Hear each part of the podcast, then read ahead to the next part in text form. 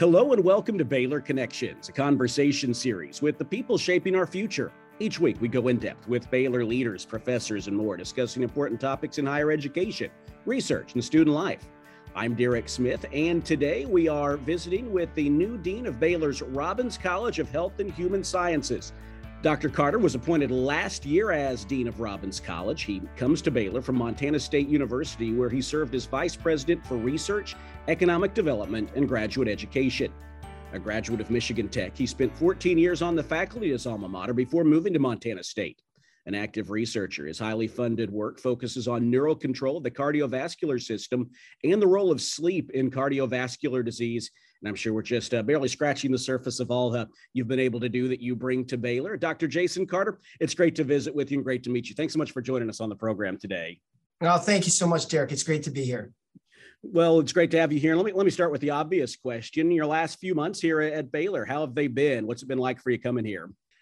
It's been great. Uh, my family and I have felt absolutely welcomed here. Uh, been spending most of the fall semester getting to know the leadership team, getting to know faculty and staff, and our remarkable students. And I just couldn't be happier with it. Well, if we were to uh, eavesdrop on you and your families, you're getting to know Waco and Baylor. Have there been some places in the community or on campus that have uh, proved to be favorites of y'all so far? Well, the campus is so beautiful. I, it's hard to say where our favorite spot is as we walk through campus. And as we walk through, it was so wonderful to see the entire place lit up over Christmas time. We're not used to seeing that necessarily on, all campuses I've been to before.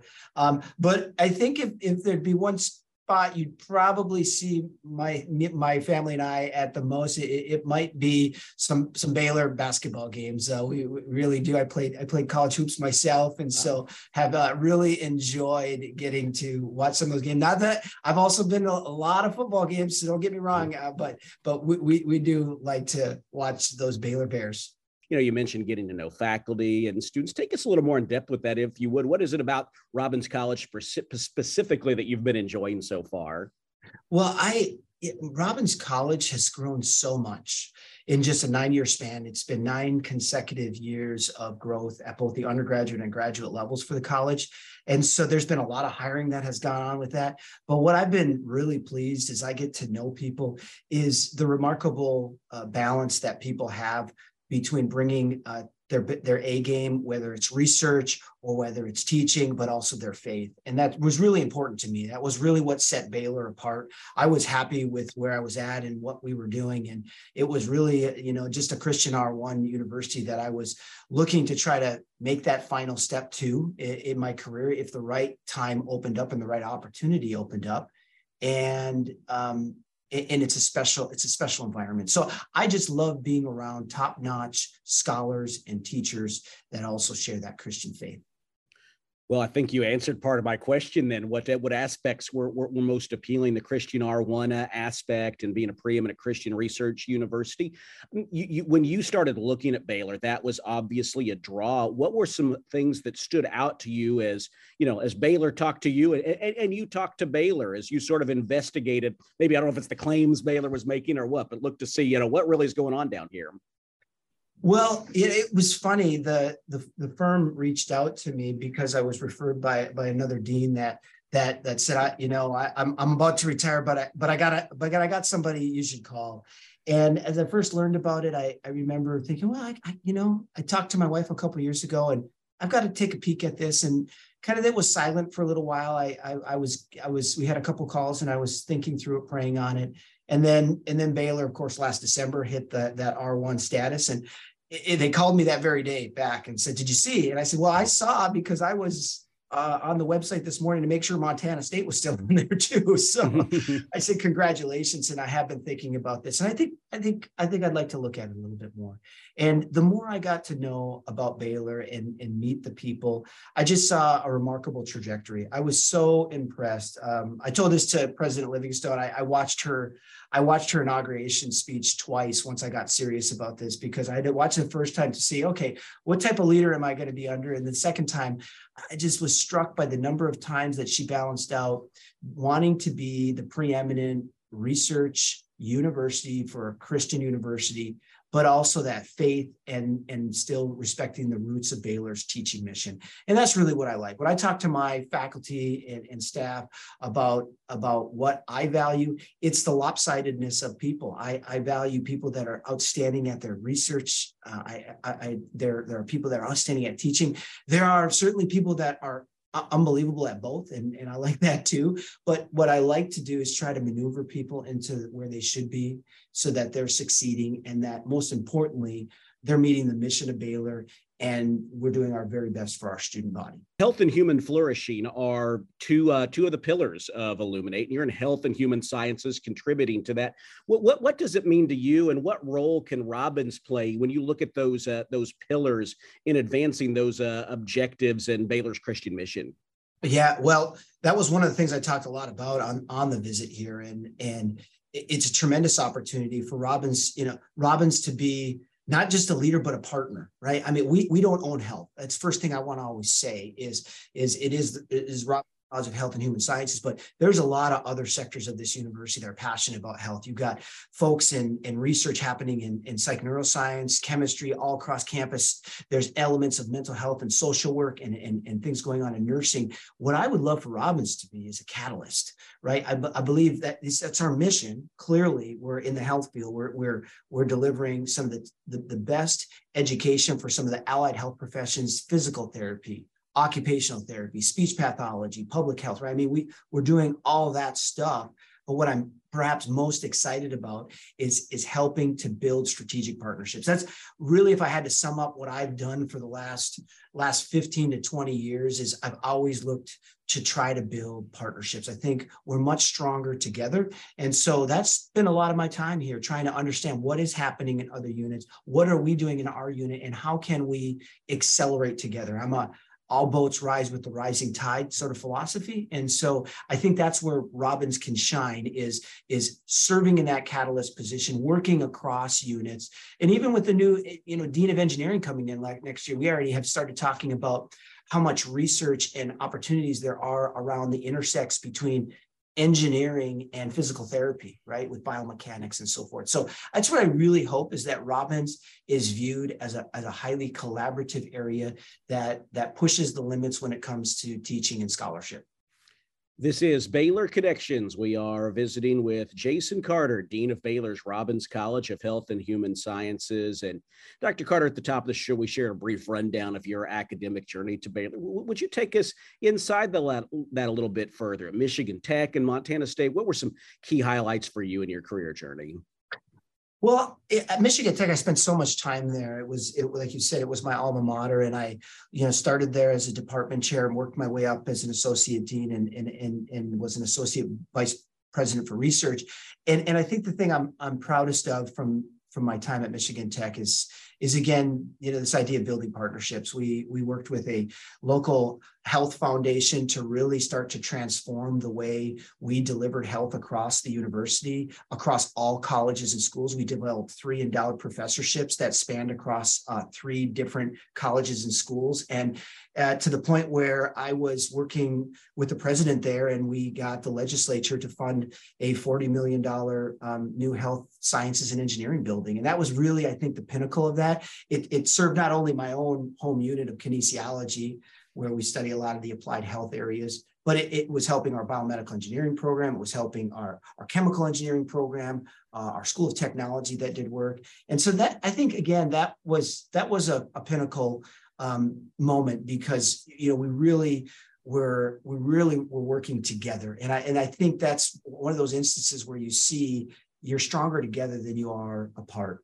Um, out of Montana State, I just really enjoyed um, representing the, the, remarkable research there. I mean, we when I left, we had three consecutive years of, of, of research growth and, and, and hit the $20 million research mark for the first time ever as, as, as I was concluding things there. I just, I loved interacting with remarkable faculty that were pushing the limits. We had, during my time there, we, we welcomed in three new National Academy members, one in the National Academy of Medicine, uh, and and and to the National Academy of Sciences. I mean, it was just really a, a, fun time to be there, to get creative, to think of innovative ways to support research, to build on on our applied research realms, um, and really represent those individuals. And and you know, I, I love the mountains. I, I love being out there. It was a lot of fun, but I really do it feels. I've said this many times. I, I've when I was at Montana State, I started to feel a pull towards that Christian R1 because I, I had had time to reflect um, on, on some on some life situations and circumstances and adversities. And, and, I realized I had really been career chasing and I spent 20 years career building and and I made that transformational switch to say, you know what, I, I want to spend the next 20 years kingdom building. Uh, and, and I had the, the talents and ability and background to do that within higher education and I thought, what better way to serve Christ than to give some of what He has provided me, blessed, blessed, blessed me with, in in in higher education, and apply that to a university like Baylor that is pushing the limits on wanting to be a preeminent research university within that with with that Christian foundation to them. And so I'm excited because that that's I feel passionate when I come in here every day for work because we're serving the greater mission uh, of Christ.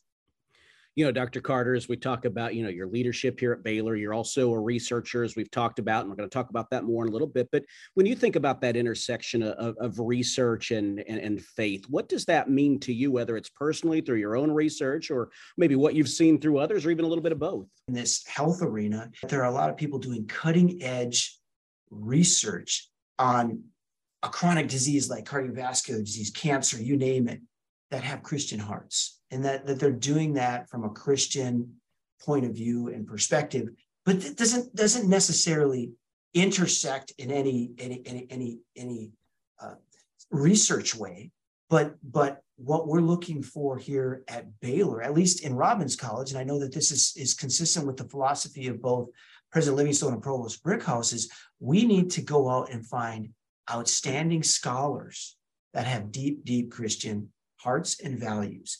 And if, if we stay focused on that, um, that's when we shift from, you know, getting over the R1 line to being firmly and sustainably in that Carnegie R1 status.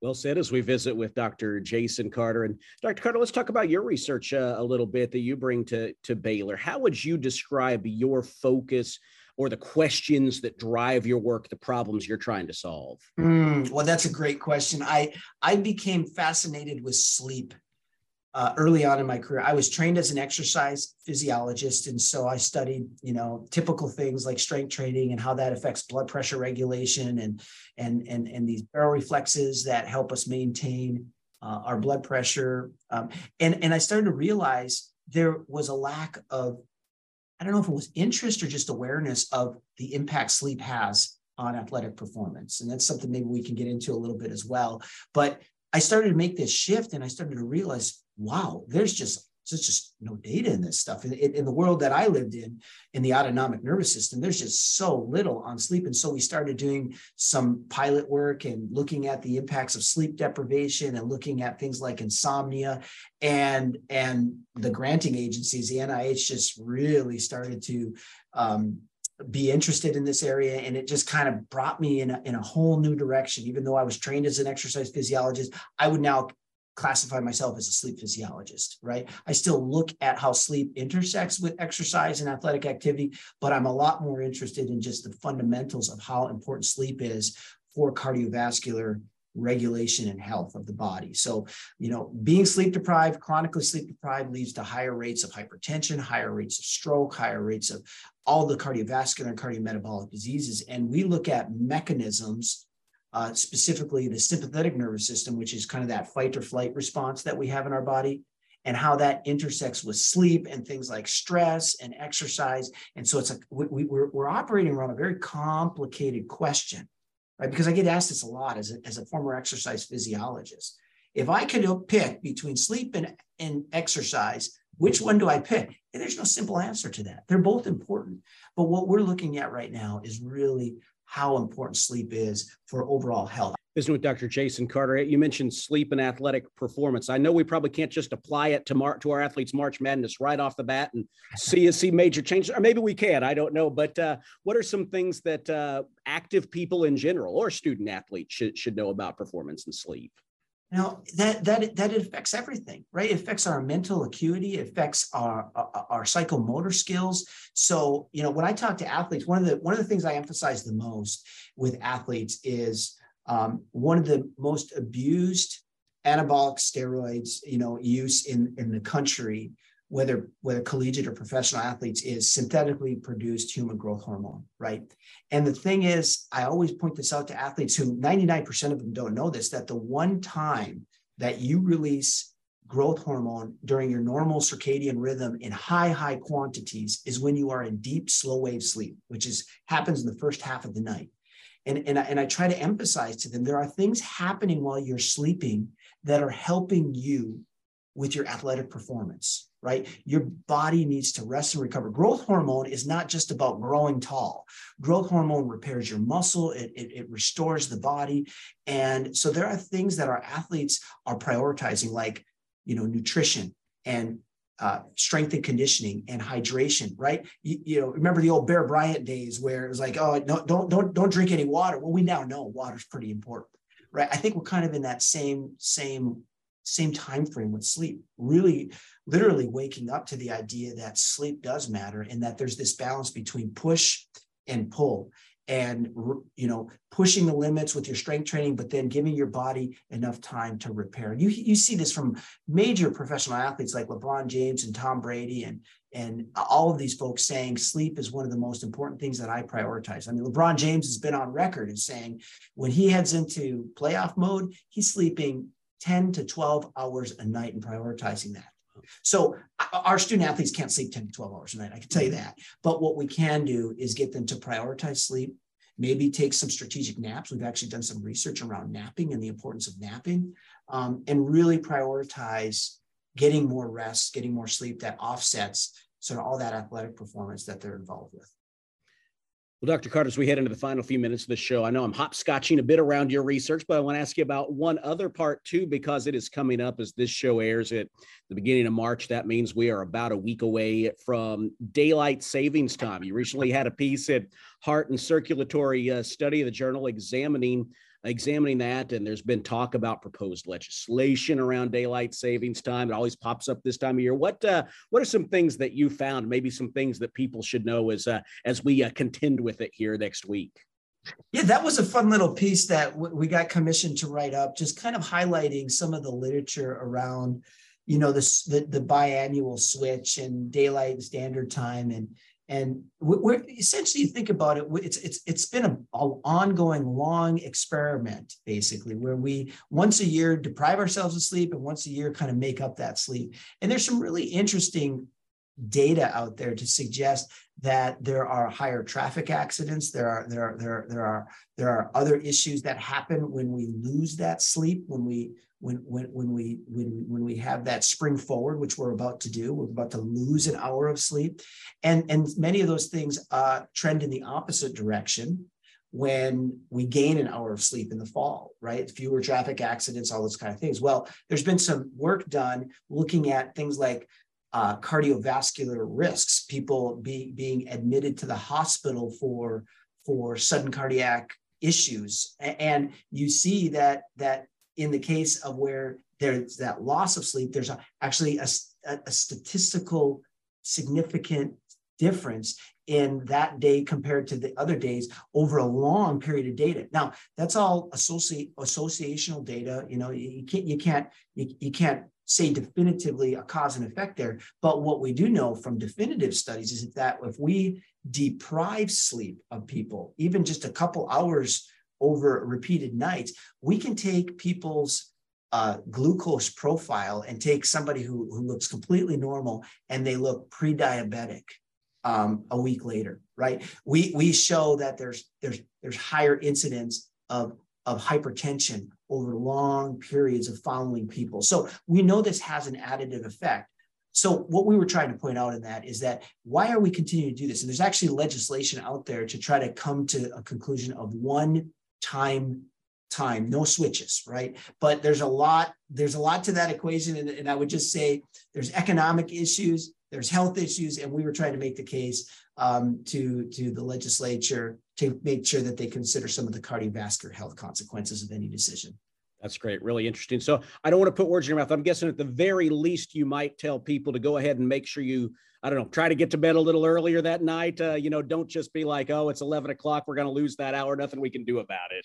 Well, you know, speaking of podcasts, uh, the journal that we published at Sin asked us to do a podcast on this article, mm-hmm. and and we did, and, and so I refer some of your listeners maybe to that one. But but we talked about strategies, and one thing that that doesn't make a lot of sense as we talk through that podcast is we do this switch on a Saturday night at 2 a.m. right? So it's so, so you basically can maybe sleep in on Sunday uh, and then you, you hit Monday. And, and one of the people on the podcast said why don't we why don't we do this switch on Friday? And actually that's one of the things that has actually been been been proposed or we advise people is hey start start doing this earlier right? Don't wait till saturday to change your clock forward. Actually start to change your clock forward that friday before. Start to ease yourself into it because we do know crossing time zones that we do adapt eventually right we do adapt to that that jet lag that social jet lag but but if you can start to do it on that friday night and so that it just doesn't hit you that monday morning as hard that's probably the best thing we can advise people right now well, that sounds good. Well, Dr. Carter, I appreciate that. A lot of topics would be fun to delve further into, but I know we're about out of time. And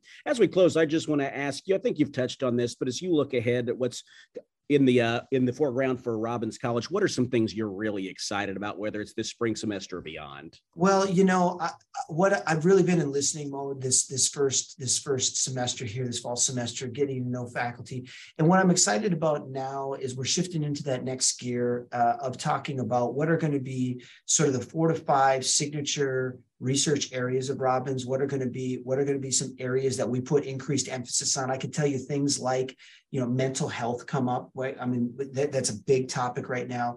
We, we also um, are very passionate have a lot of people in in the college doing work around rural health or disabilities based research right? I mean you think about our christian mission and and and what jesus put forward a, as an example of of helping individuals that are disabled. I think that we we have some bright bright days ahead here if we can stay focused try to synergize and determine what do we want to prioritize and then once we decide on those four to five signature research areas how do we partner with other people here at baylor and beyond to help solve some of the most complicated problems that we have.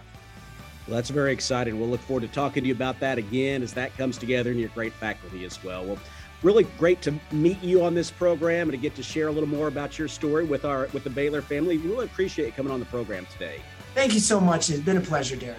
Thank you. Dr. Jason Carter, Dean of Baylor's Robbins College of Health and Human Sciences, our guest today on Baylor Connections. I'm Derek Smith. A reminder you can hear this and other programs online at baylor.edu slash connections, and you can subscribe on iTunes. Thanks for joining us here on Baylor Connections.